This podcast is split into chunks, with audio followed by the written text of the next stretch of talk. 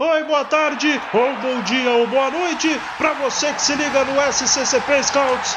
Começou o Campeonato Brasileiro de 2020 e também começa a partir de agora o Brasileirão Scouts.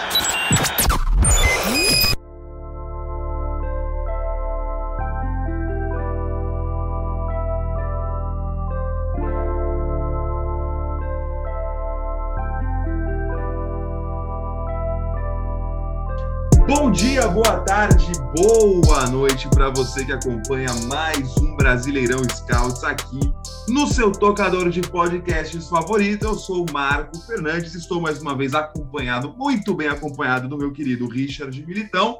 E hoje recebemos o Pedro Nascimento, que vai nos ajudar a conversar um pouco sobre o São Paulo, adversário do Corinthians, na 27ª rodada do Campeonato Brasileiro.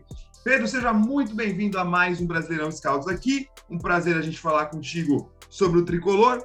E o meu primeiro bom dia, já que nós estamos gravando isso aqui milagrosamente num sábado de manhã. Você está sempre acostumado a ouvir boa noite aqui para os convidados, etc.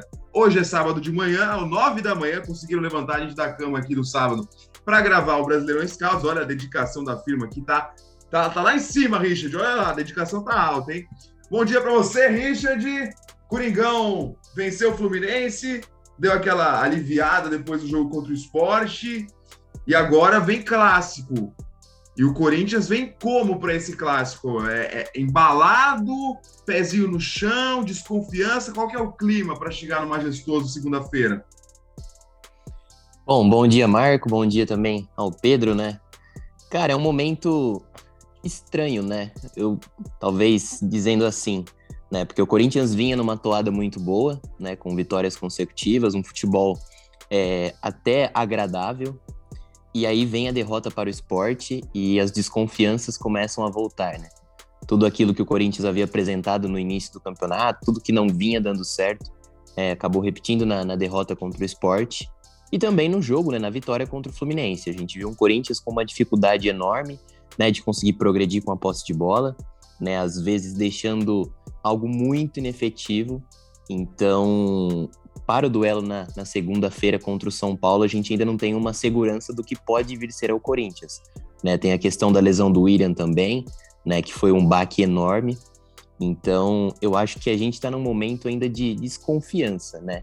Se for para nomear algo nesse sentido.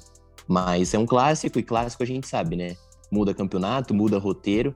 A gente sabe como a vitória contra o Palmeiras foi determinante para o Corinthians ter um ânimo a mais e talvez vencer o São Paulo fora de casa, né? Uma equipe que não vem muito bem, mas tratando de um dos nossos maiores rivais, pode mudar também novamente o nosso cenário. Pedro, seja mais uma vez muito bem-vindo aqui no Brasileirão Scouts. Olha, a gente está gravando isso aqui no sábado, há poucos dias aí, na quinta-feira foi a reestreia do Rogério Ceni como treinador do São Paulo, né? Eu queria que você contasse para a gente um pouco da sua visão sobre essa saída do Crespo. É um momento muito delicado nos bastidores do São Paulo, que se sabe já de todas as dificuldades. Acho que aí muito próximo do Corinthians nas questões de dificuldades financeiras sendo enfrentadas por gestões atuais e muito causadas por gestões passadas, recentes do clube, né? E esse momento que, na minha visão, assim, surpreendeu pra caramba essa saída do Crespo. Foi uma das saídas mais inesperadas dos últimos anos aqui no futebol brasileiro, em termos de treinadores. Os dirigentes sempre repetem aquele discurso de que, infelizmente, o futebol é assim, né?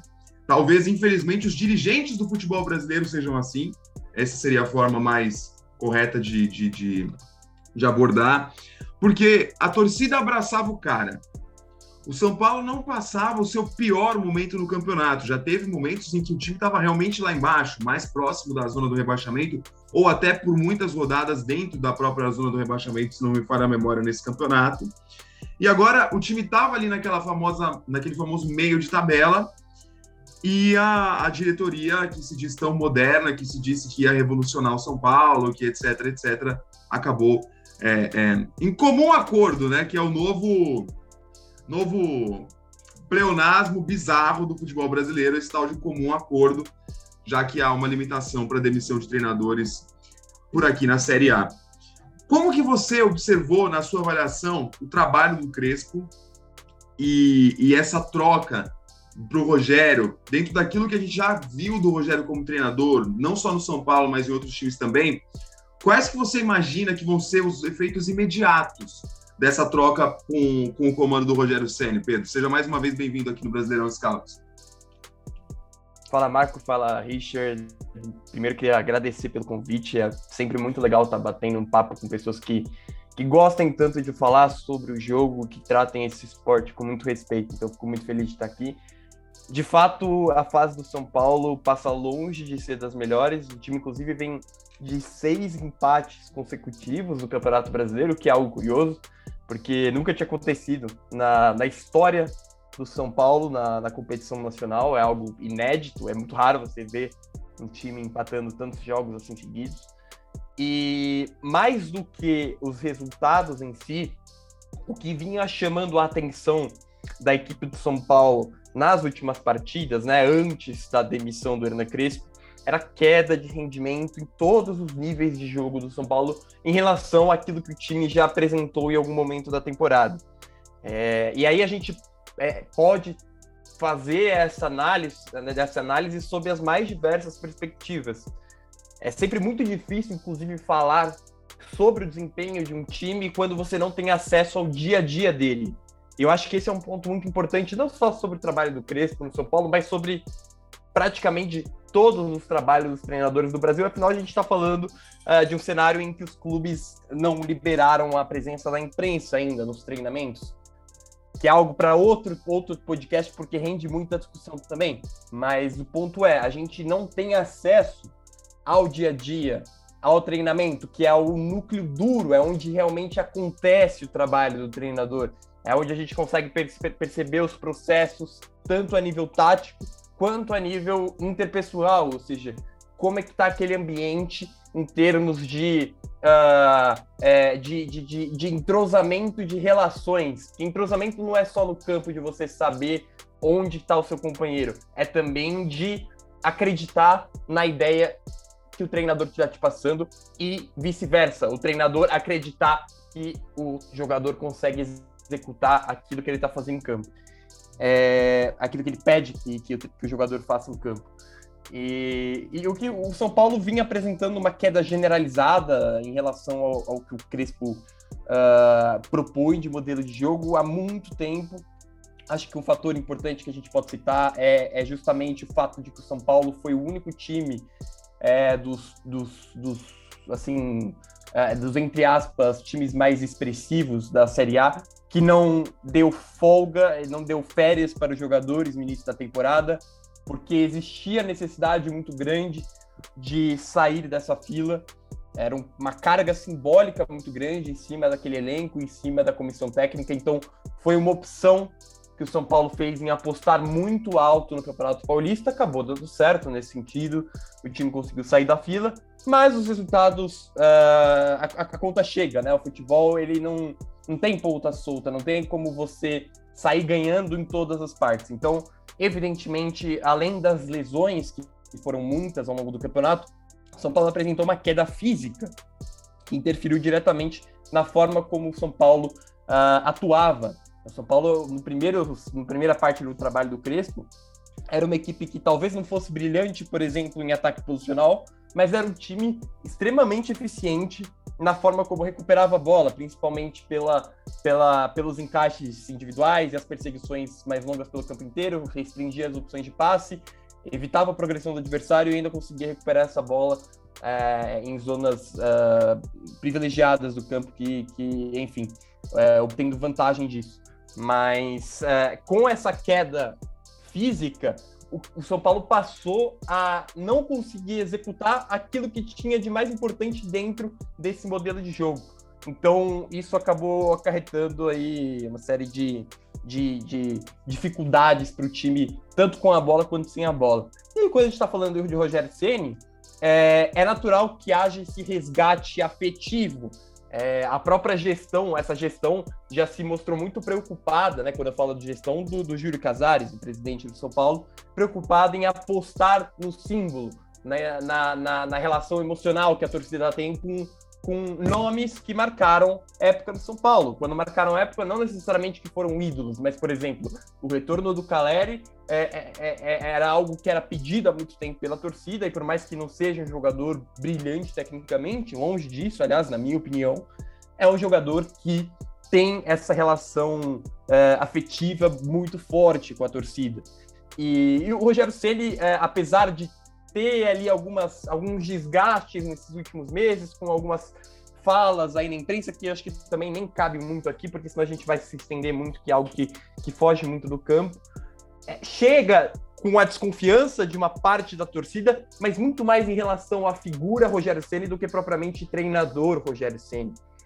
E é difícil de projetar o que vai ser esse São Paulo do Rogério Ceni, porque a amostragem que a gente tem dos últimos dois times do Rogério, né, do Fortaleza e do Ceni, e do Fortaleza do Ceni e do Flamengo do Ceni, são propostas bastante diferentes, muito por conta da característica dos elencos, né? O Fortaleza era um time muito mais direto, era um time que apostava muito em ataque rápido, enquanto o Flamengo era um time que, até pela circunstância dos jogos, era obrigado a entrar toda hora em ataque posicional, em organização ofensiva mais trabalhada, enfim. Então, qual que vai ser esse São Paulo? A mostra são 90 minutos contra o Ceará. Não tem como a gente tirar grandes conclusões disso. Então, acho que talvez essa seja a maior curiosidade em relação ao campo. Quais são os princípios de jogo que o Rogério Ceni pretende implementar de acordo com as características que esse elenco do São Paulo tem a oferecer? Perfeito. Ô Richard, tem o Pedro terminou a fala dele aqui falando um pouco sobre princípios de jogo. Tem um princípio de jogo que eu quero trazer à tona para essa discussão agora, que é a tal da posse de bola. Porque quando a gente olha o índice de posse de bola do campeonato aqui, os dados que eu estou pegando são do SofaScore, a gente até dá uma risadinha. Porque quem lidera o índice é o Flamengo, ok, né? Acho que aí não tem muita novidade, com mais de 60%. Só que em segundo e terceiro estão ninguém menos que Santos e São Paulo, completando o pódio da posse de bola.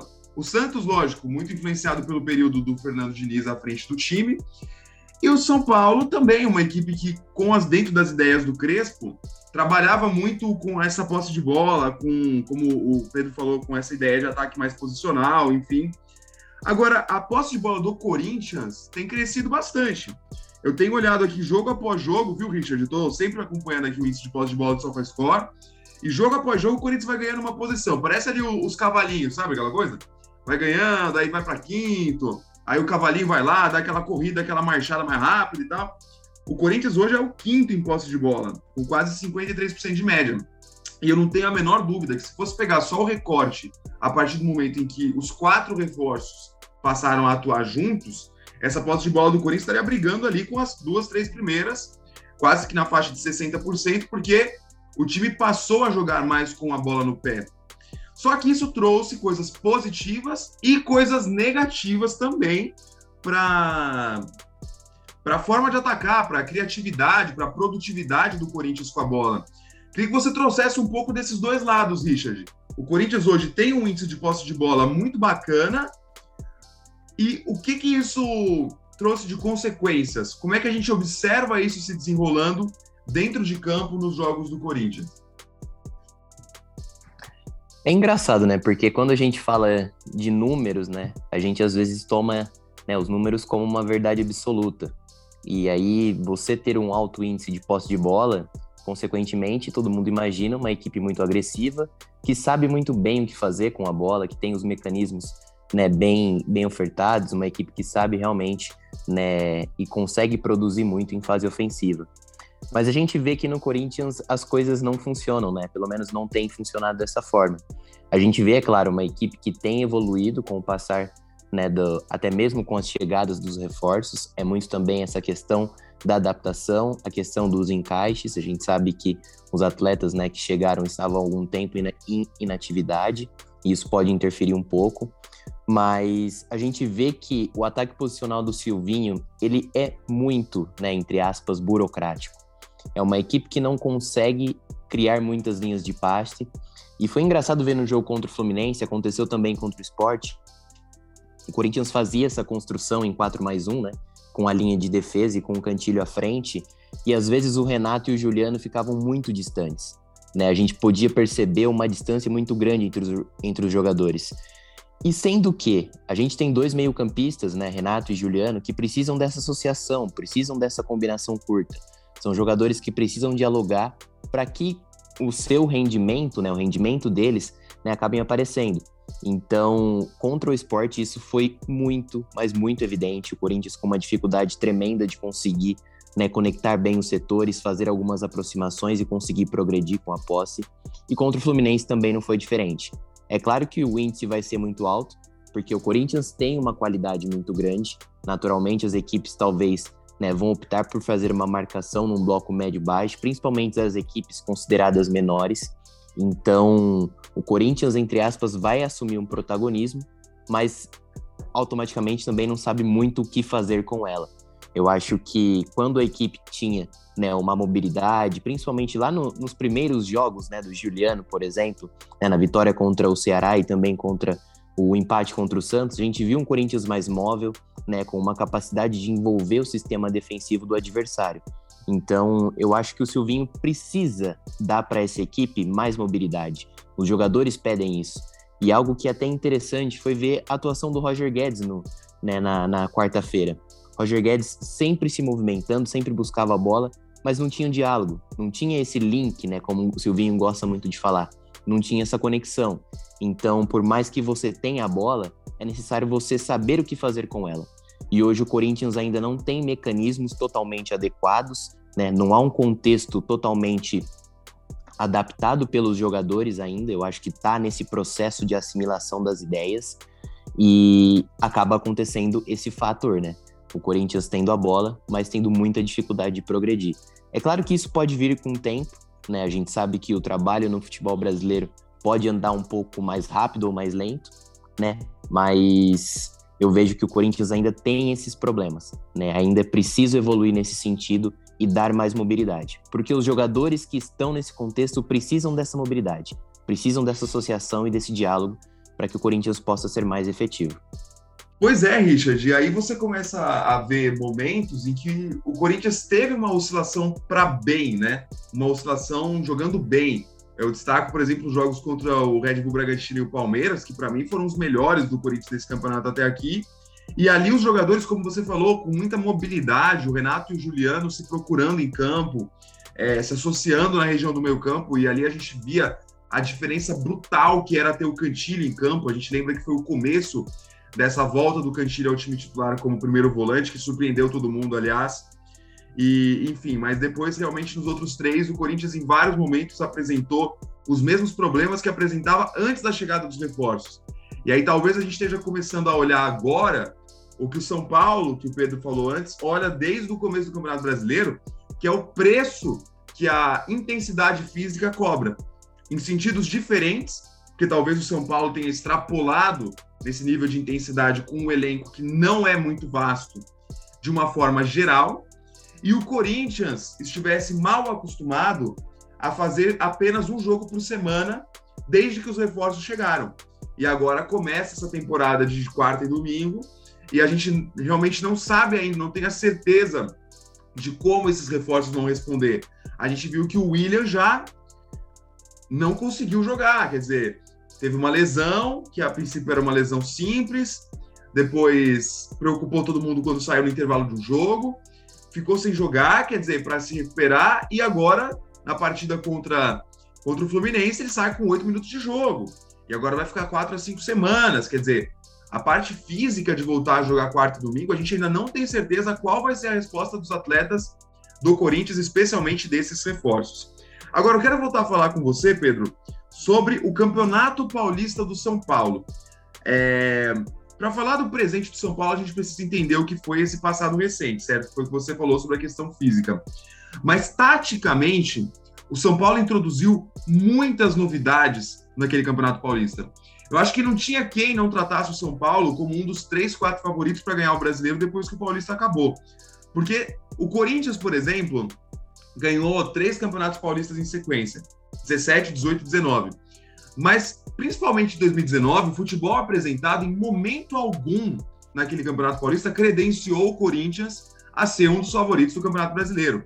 Então, assim, o Campeonato Estadual, muitas vezes, é o me engana que eu gosto. Para o São Paulo poderia ser, saiu da fila, mas, não valeu de nada, os times não jogaram nada, o São Paulo também não jogou bem, mas não significa nada para o Brasileiro. No caso do São Paulo, foi totalmente diferente. O São Paulo jogou e apresentou um futebol que o credenciou a estar entre os favoritos para o Brasileiro. O que você viu de mudança, de introdução? Porque era um jogo diferente, muita gente não conhecia o conceito do jogo de posição. Queria que você explorasse para a gente um pouco de o que fez o São Paulo ser esse sucesso todo no Campeonato Paulista, Pedro. Vamos lá, acho que para falar do São Paulo no Campeonato Paulista, a gente tem que voltar um pouquinho no tempo e falar um pouco sobre o que era o São Paulo com o Diniz. Porque aí que eu acho que vem a grande ruptura.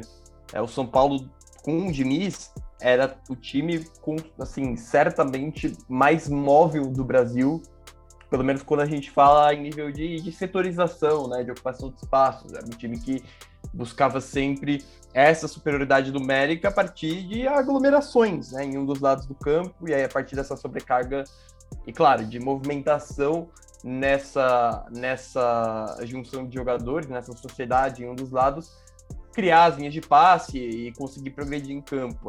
Sempre foi a marca do Diniz, né? A gente sempre brinca, inclusive, quando a gente ouve o Diniz gritando lá, o bordão dele, né? O movimenta na beira do campo, que virou um meme. Por trás do meme tem um sentido lógico em relação ao que ele espera do time dentro do campo, né? Essa movimentação é fundamental para que o time consiga gerar essas linhas de passe e progredir no campo do adversário.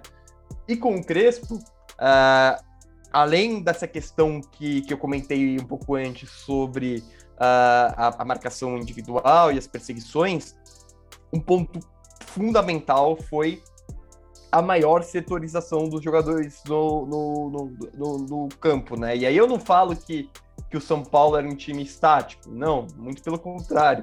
Inclusive, esse passou a ser um dos problemas do São Paulo nessa reta final do Crespo, né? Nesse momento em que o São Paulo já não conseguia construir ofensivamente e gerar essas vantagens das mais diversas possíveis, seja dinâmicas, posicionais no campo de ataque, não vinha conseguindo muito por conta dessa falta de mobilidade. Mas fato é que o São Paulo passou a ter essa ocupação mais racional dos espaços, principalmente a partir dos alas, que tinham uma função muito importante, né, de alargar o campo, de abrir a defesa do adversário e de muitas vezes, inclusive, chegar da segunda trave para finalizar uma jogada do lado oposto, por exemplo, que fez com que muitas pessoas, inclusive, comparassem o São Paulo em algum momento ali nesse mecanismo, especificamente com a Atalanta do Gasperini, por exemplo. E era um time que tinha esse volume ofensivo muito vertical. Era um time que tinha essa objetividade, principalmente quando chegava no último terço ali do campo. Era um time que acelerava muito. Não era um time que trocava muitos passes até encontrar a brecha na defesa adversária. Isso, inclusive, é algo que as pessoas talvez não tiveram essa percepção no momento que seria importante ter essa percepção para que o trabalho também do Crespo não fosse julgado de maneira equivocada em um momento do Campeonato Brasileiro, porque a não ser em jogos contra equipes de menor expressão e de menor qualidade técnica, em que o São Paulo, sim, ocupou o campo de ataque e aí teve essa construção mais apoiada por maior tempo, etc., o São Paulo, dos jogos de maior peso nessa primeira parte do trabalho do Crespo, era um time muito vertical, um time que apostava muito nas transições mesmo, principalmente nessa transição ofensiva, depois dessa recuperação alta, com uma marcação muito encaixada, que, como eu disse, retirava as opções de passe e forçava ou um chutão, ou fazia com que o adversário retardasse a jogada e não conseguisse progredir no campo, e a partir dessas recuperações em zonas altas do campo conseguia gerar perigo.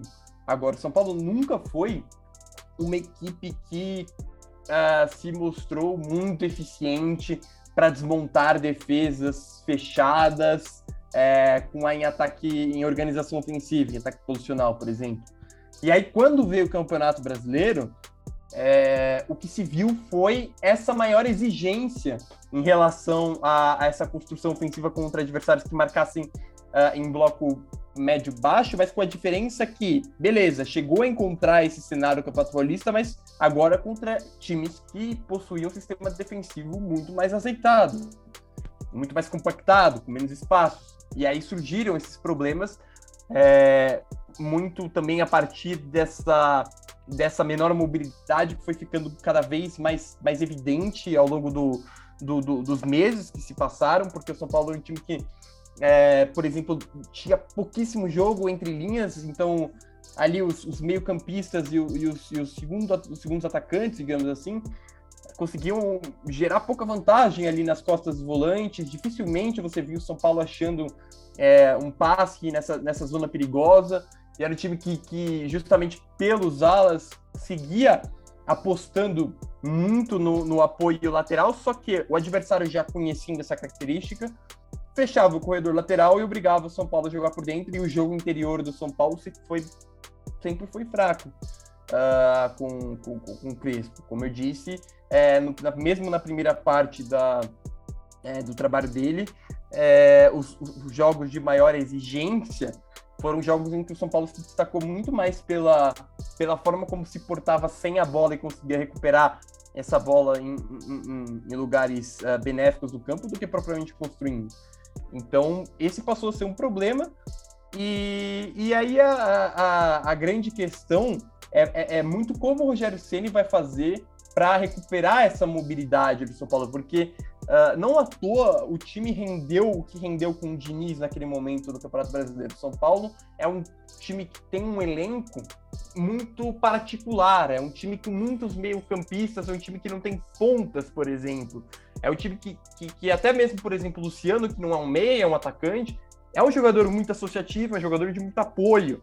Ou seja, é um time que tende a criar mais quando constrói por dentro, quando tem esse jogo interior mais forte e com mais mobilidade, com mais jogadores ofertando linhas de passe, e que foi talvez o grande destaque do time nesse primeiro jogo contra o Ceará, do Ceni. Foi um time que conseguiu, principalmente ali através da movimentação de Igor Gomes, de Gabriel Pereira e Benítez, gerar situações de recepção entre as linhas, com esse trio ali jogando nas costas dos volantes do Ceará e tendo mais volume ofensivo e mais objetividade nesse campo de ataque, que justamente era que o time não vinha tendo com o Crespo. Perfeito. Pausa rapidinho aqui. Gente, tô com um aviso dos 7 minutos aqui.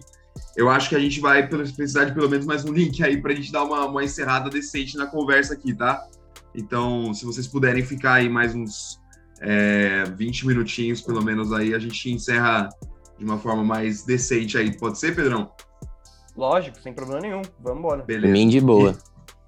Então tá bom. Só então, 11 horas lá, que eu vou ver o meu Leicester amassar o United. Meu amigo. Até vai dar dó do Leicester, brincadeira. Vamos lá. Mobilidade. Então quer dizer que nós estamos falando aqui de dois times que têm altos índices de posse de bola e que tanto o Richard quanto o Pedro trazem pra gente que o problema da equipe é mobilidade. Bom, interessante, no mínimo curioso, e talvez dê um pouco do que a gente possa esperar para o jogo, apesar dessa tentativa do Ceni agora de trocar um pouco esse modelo do São Paulo, né? Mas dá um pouco o tom do que a gente pode esperar, que talvez seja um jogo mais travado, com as duas equipes trocando passes mais lentamente. Eu me lembro muito bem do jogo do primeiro turno, que foi um dos jogos com menos chances de gol que eu assisti na minha vida, assim, aquele 0x0 mais 0x0 impossível, né? E talvez seja até algo parecido, lembrando que no primeiro turno ainda o Corinthians não contava com nenhum reforço quando jogou contra a equipe do São Paulo. Ô, Richard, mas se o papo é mobilidade e se o papo é time engessado e como desengessar, tem um cara no Corinthians aí, um tal de camisa 38, que tá desengessando todo mundo. É um dos líderes no índice de dribles do Campeonato Brasileiro nas últimas partidas. É um cara que, de certa forma, renasce no Corinthians depois de ter passado um período complicado no ano passado, quando fez sua estreia na categoria profissional. E eu tô falando do Gabriel Pereira. Talvez alguns que não sabem o número do Gabriel Pereira até pudessem ter pensado que eu tava falando de algum reforço, né? Porque tá desinjeçando, tá fazendo a diferença, tá indo pra... Cara, na verdade, assim, quem tá resolvendo os jogos do Corinthians é o Gabriel Pereira nesses últimos jogos aí, claro, contando com a ajuda do Renato Augusto, do Juliano, do William, quando está em campo, né, do Roger Guedes também. Mas queria que você comentasse um pouco sobre essa fase iluminada do Gabriel Pereira. Eu estava no estádio, voltei, graças a Deus, a vacina, etc. A Neoquímica Arena na última quarta-feira, e o gol dele foi uma epifania ali no estádio, aquele gol que ele faz. O que você pode falar pra gente desse momento do Gabriel Pereira, hein, Richard? Cara, é legal de falar sobre o GP, né? Até mesmo quando tem os jogos do Corinthians, né, a gente vê a timeline, muita gente comenta uma coisa parecida. Né, que o Gabriel Pereira é o cara que representa o futebol de rua, né? Aquilo que você brinca com seus amigos quando você é criança e tudo, é a felicidade, é o drible, é o improviso, né? A capacidade de desequilibrar no um contra um. A gente viu o que ele fez ali no lance com Danilo Barcelos, foi impressionante. Então, o Gabriel Pereira, e assim também como é o Watson, né, eles dão essa cara para o Corinthians. São jogadores que são diferentes nesse sentido, que têm o talento, né, que precisam desse jogo mais de mobilidade, que precisam ter sempre jogadores próximos a ele. Então, o GP vive uma fase iluminada. E eu até queria adicionar uma coisa, Marco. Eu acho que, pelo menos nesses últimos jogos, né, nessa última sequência, o GP vem sendo o principal jogador do Corinthians. Né? Claro que muito chama atenção pelos gols do Roger Guedes, né, principalmente contra o Clássico, contra o Palmeiras. Mas a gente viu que no primeiro tempo, o GP também tinha sido um dos principais jogadores. Né? Pra cima do Renan ali, né? Com certeza, ele tem uma capacidade de desequilibrar num contra um que é impressionante, né? É um drible muito curto, é um cara que pode trazer tanto para dentro, né? Conduzindo de fora para dentro, mas também tem essa mudança de direção, que é muito importante, né? Apesar de ser um jogador canhoto e preferencialmente usar o seu pé bom, ele tem também essa capacidade de conseguir mudar a direção. E isso é muito importante para um jogador que joga, né, aberto pelo lado do campo, né, ele recebe muito em amplitude pelo lado direito e ele consegue criar muitas vantagens nesse sentido. Então, e é um pouco daquilo também que a gente já falou em outros momentos, né, Marco? Você trazer esses garotos da base em um contexto um pouco mais favorável, né, com atletas que foram jogadores de seleção brasileira, que estiveram em Copa do Mundo, né, você cria um contexto mais favorável para a adaptação desses garotos. A gente sabe que o momento de transição entre base e profissional é uma coisa muito complicada, né, muitos garotos sentem isso. A gente tem um exemplo do Cauê no início da temporada, né, que foi colocado meio que numa fria ali com o Wagner Mancini, né, uma equipe que não tinha forma, uma equipe que não conseguia produzir ofensivamente de uma forma tão fluida, e a gente viu que o Cauê sofreu muito nesse sentido, e é um jogador que tem muita qualidade. Então o GP volta à equipe titular num momento talvez um pouco mais adequado. Claro que o Corinthians ainda está muito longe do seu ideal, né, a equipe ainda pode render muito mais, mas a gente vê um Gabriel Pereira, né, muito tranquilo, né, é um cara que não se omite do jogo. Ele e o Adson, né, eu falei isso também uma outra vez no meu Twitter, são jogadores que têm uma personalidade muito interessante, né? Pode ser um jogo com 40 mil torcedores na Neoquímica Arena, pode ser um jogo, né, contra um clássico, como foi contra o Palmeiras, enfim, eles têm essa personalidade, eles não vão se omitir do jogo, e é muito legal ver o Gabriel Pereira jogar futebol, é um cara que dá essa alegria, é um cara que consegue fazer coisas, né, que nesse momento para o Corinthians é muito interessante, e aí eu falo dessa questão da individualidade. Então é um jogador muito especial. E é aquilo que a gente sempre pedia, né? A base precisa auxiliar muito esse elenco do Corinthians. E neste momento a gente vê que os garotos da base, né? E aí a gente pode destacar o João Vitor também, que faz um Campeonato Brasileiro excelente, né? A base tem ajudado e muito, né? Talvez o Corinthians poderia ser uma outra equipe, né, se esses garotos não estivessem nesse contexto tão favorável hoje. Muito bem, muito bem. O GP realmente está sendo o xodó, a sensação da Fiel nessa temporada. Ô Pedro, agora conta pra gente um pouco dos destaques individuais do São Paulo. A gente sempre fala muito da base, de Cotia, de como a base consegue fornecer jogadores para o São Paulo com frequência e com qualidade. Recentemente, os casos principais a gente tem dentro do time do São Paulo hoje: Igor Gomes, Gabriel Sara, no passado recente foi Anthony, foi David Neres. E fora a questão da zaga, né? Você tem hoje o Léo, chamado Léo Pelé, antes, né? Agora é o Léo. Enfim, o São Paulo vai, né? Do lado direito tem o Igor Vinícius. O São Paulo vai criando mecanismos na base para alimentar o time principal com qualidade. E aí, esse ano, isso se somou à chegada de muitos reforços. Talvez o principal deles, o Benítez. Né, em termos de nome, na chegada do ano, no começo do ano, quando chegou, na expectativa criada. E o São Paulo hoje vivendo uma era pós-Daniel Alves, né? A gente, no último podcast, nós gravamos com o Luiz Felipe, que falou pra gente sobre o Fluminense, e a gente falou lá da era pós-Nenê.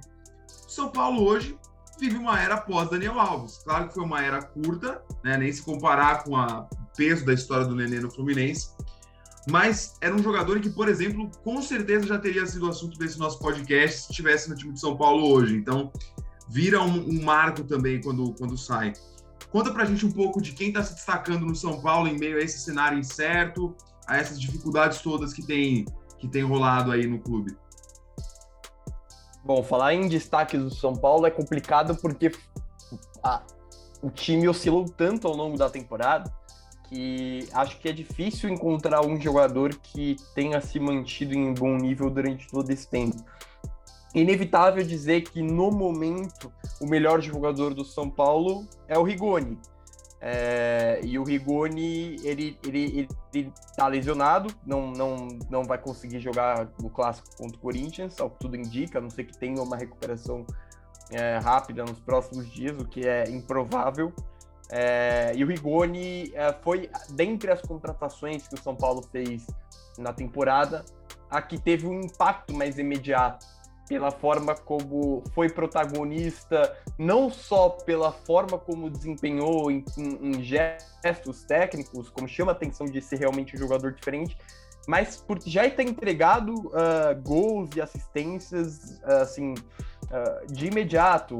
Ele tem praticamente 50% dos gols do São Paulo no Campeonato Brasileiro tem participação direta dele. Então, acho que inevitável está ele como destaque. Acho que o Arboleda, que inclusive retorna para o Clássico depois de ter servido a seleção equatoriana, é o zagueiro mais regular do São Paulo na temporada, mais regular até mesmo do que o Miranda.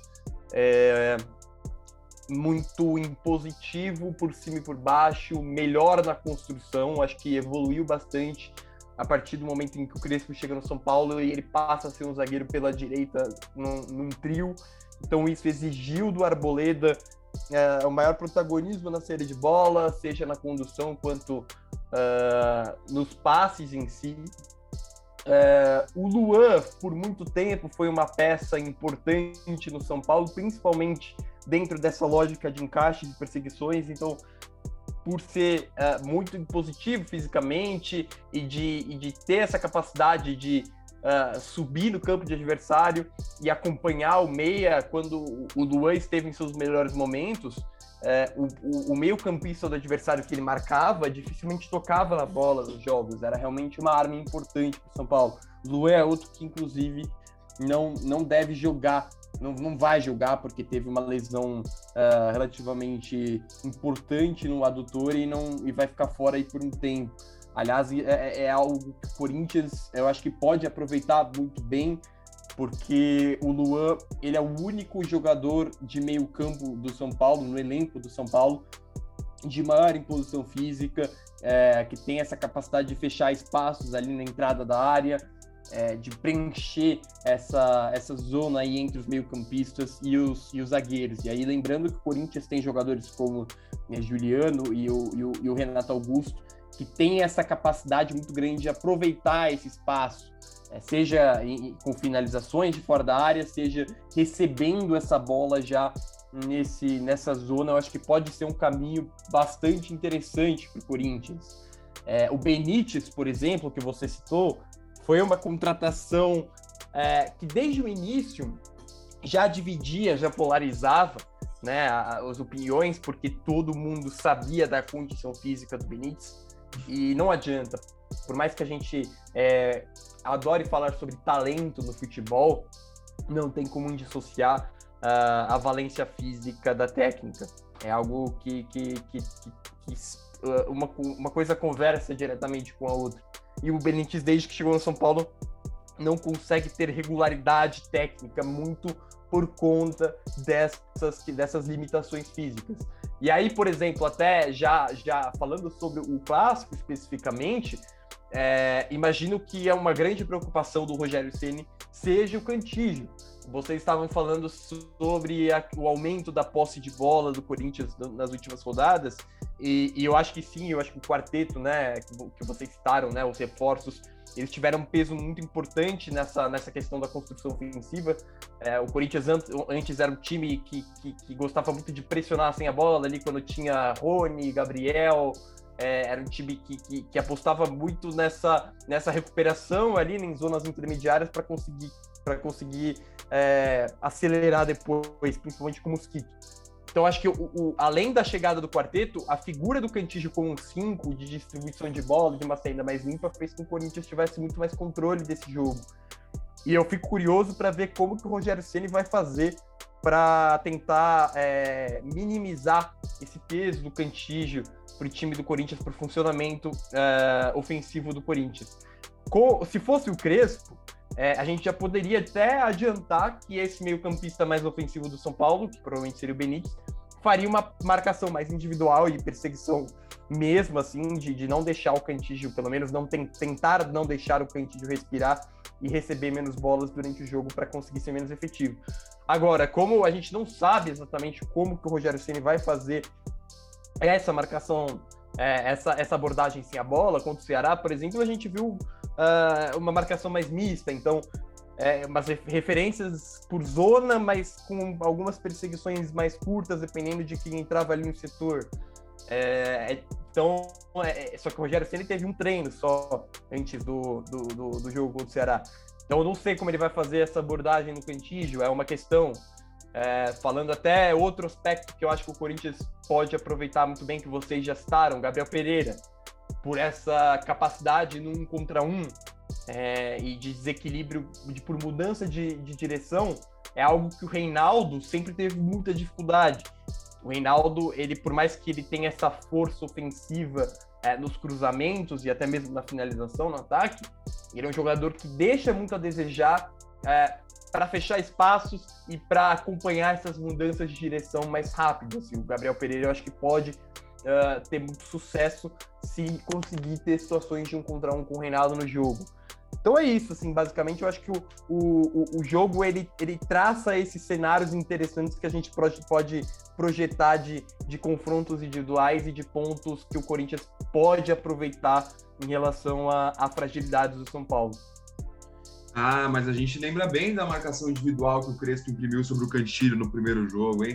A gente lembra muito bem do seu Lisieiro ali, vigiando o Cantillo, não deixando o Cantillo jogar, que é o seguinte, Pedro, aqui a gente está caminhando para o final da nossa discussão também, e aqui no Scouts, a gente infelizmente é protetor dos que hablam, entendeu? Não é que a gente gosta de futebol, que a gente acompanha, que a gente sabe que o cara é bom, é que a gente aqui é uma milícia que protege os que hablam, entendeu? E o Cantillo habla muito bem, habla aquele espanhol ali, castelhano e tal. Então a gente acaba protegendo. Nem todos, viu, Marco? Nem todos que hablam, a gente... Será?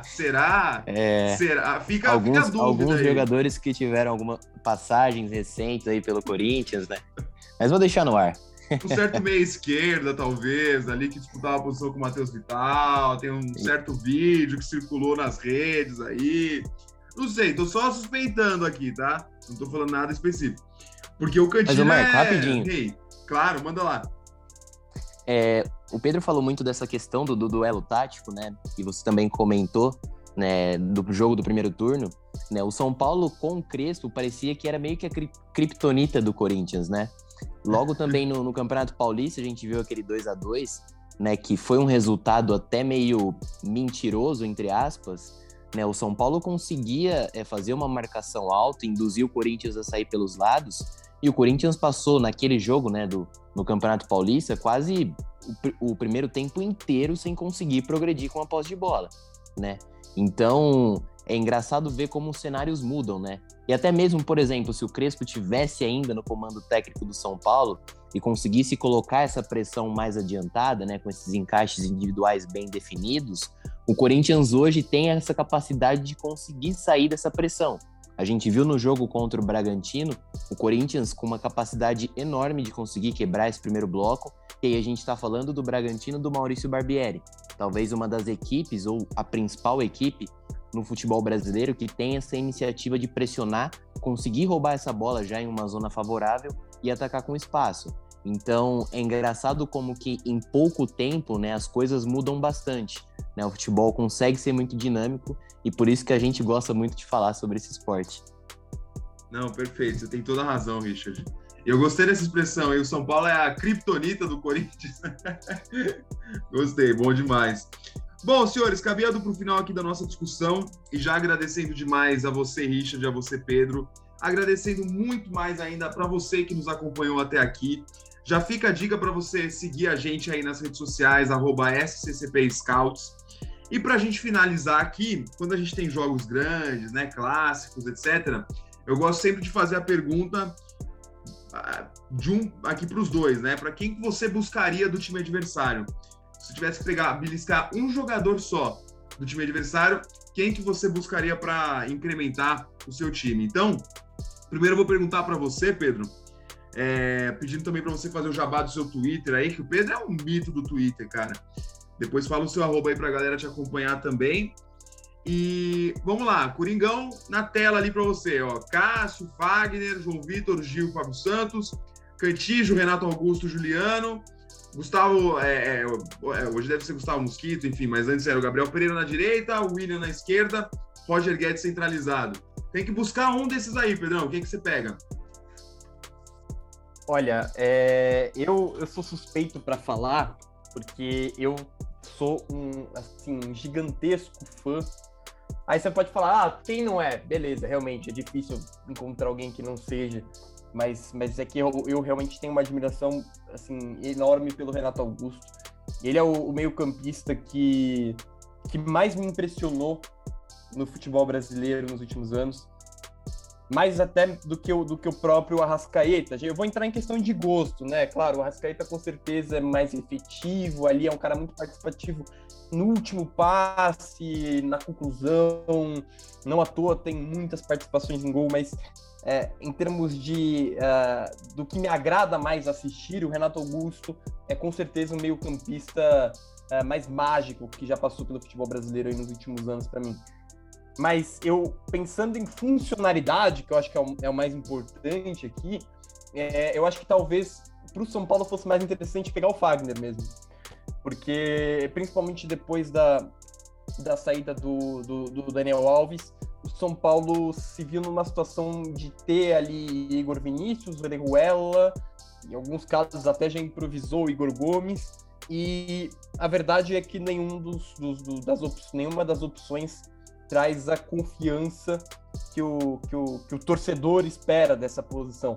E quando a gente fala de confiança, é inevitável, e confiança e lateral direito, é inevitável pensar no Fagner, que é disparadamente o melhor jogador da posição do país nos últimos anos, com regularidade impressionante. Então, acho que por isso, pensando nesse cenário de São Paulo, eu acho que a escolha mais interessante seria o Fagner. Muito bem. E o Renato Augusto, não sei por que você está elogiando o Renato Augusto, ele não era um problema da seleção brasileira lá em 2016, 2017? Achei que era a panelinha do Tite ali, meu. Não eu diria que eu acho que ele tá mais pra dizer que a queda de rendimento da seleção brasileira passou muito pela saída dele do time, né? Será? Não, acho que isso aí é balela dos corintianos, Pedro. Isso daí é... Você tá querendo fazer média com a torcida corintiana que acompanha aqui o Brasileirão Scouts. Ô, Richard, vamos lá. Tricolor em campo aí. tem que buscar um. Eu não vou falar exatamente o time titular, porque ainda ninguém sabe exatamente qual vai ser a formação do Rogério, né? No último jogo, por exemplo, jogou até o Orejuela, enfim, o próprio Benítez, que é jogo sim, três jogo não, né? Aquela coisa. Mas se tivesse que pegar um do São Paulo ali, quem que você pegaria? Depois eu falo o meu pra gente fechar. Caramba, eu fiquei pensando, juro, pensando, né? Porque é engraçado como as coisas mudam muito, né? Talvez no primeiro turno a gente poderia escolher diversos jogadores do São Paulo, né? Principalmente no setor ofensivo. Agora hoje, até mesmo pelo momento das lesões também, né? É até complicado, né? A gente hoje tem conta com o William, com o Juliano, Renato, Roger Guedes, né? Gabriel Pereira. Mas um garoto que me chamou muito a atenção durante a temporada do São Paulo, né? O Pedro pode até confirmar com a gente depois, né, que talvez tenha sido um dos pontos bem interessantes do Crespo, para mim foi a utilização do Wellington, né? O Wellington que às vezes jogava como na linha de 4 ou funcionou muito bem também jogando como ala. Eu lembro muito daquele jogo contra o Racing na Libertadores, né, no jogo fora de casa, no jogo da volta. Ele faz um jogo impecável. No jogo da ida ele também já tinha ido muito bem, né? E hoje o Corinthians tem um problema, né? A gente pode chamar assim de problema, que é a lateral esquerda, né? O Fábio Santos não é essa garantia que muitos acham, apesar de ser um cara experiente, de ser um cara veterano, de grupo. A gente sabe dessa qualidade dele, né, dentro do vestiário, e que é importante para o futebol, mas que dentro de campo ele não tem sido, assim, um cara extremamente confiável. Em fase ofensiva não é um cara que agrega tanto. A sua saída curta, né, que talvez seja um dos pontos fortes, hoje não consegue ser tão efetivo assim, né? E ele também não é um cara que tem essa capacidade de chegar até o fundo, até o próprio aproveitamento dele nos cruzamentos é muito baixo. Então, e o seu reserva, né, que é o Lucas Piton, apesar de ser um jogador que tem uma qualidade tremenda, a gente fala muito dele, é um cara que precisa também de uma maturação, né? E aí eu volto a falar nessa questão de transição base e profissional. Ah, mas o Piton, ele já havia subido na última temporada. Sim, concordo, mas ele não teve uma amostragem muito grande, né? Ele não tem uma regularidade assim que possa dar essa credibilidade para ele, fazer com que ele seja uma certeza na equipe do Corinthians. Então, me agrada muito o Wellington. É um jogador que tem uma capacidade de atacar muito, né? De chegar ao fundo. É um cara que o São Paulo do Crespo tinha uma mecânica, né? Que era o Léo construindo pelo lado esquerdo, e às vezes ele avançava com condução e fazia esse passe em progressão para o Wellington. Então, é um jogador interessante, né? Não é, talvez, uma garantia que vá ser um dos melhores laterais esquerdos ou ala do futebol brasileiro, mas analisando esse contexto, né, e também pela funcionalidade, assim como o Pedro disse, eu acho que seria um jogador que encaixaria bem no Corinthians. Perfeito, perfeito.